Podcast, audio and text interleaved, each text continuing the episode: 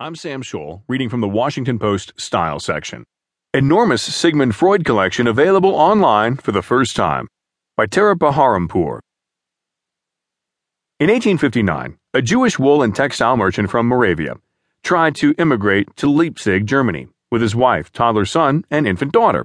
He carried with him a good conduct certificate or personal reference in ornate script from the mayor of their official home village, but it was not enough. A restriction barred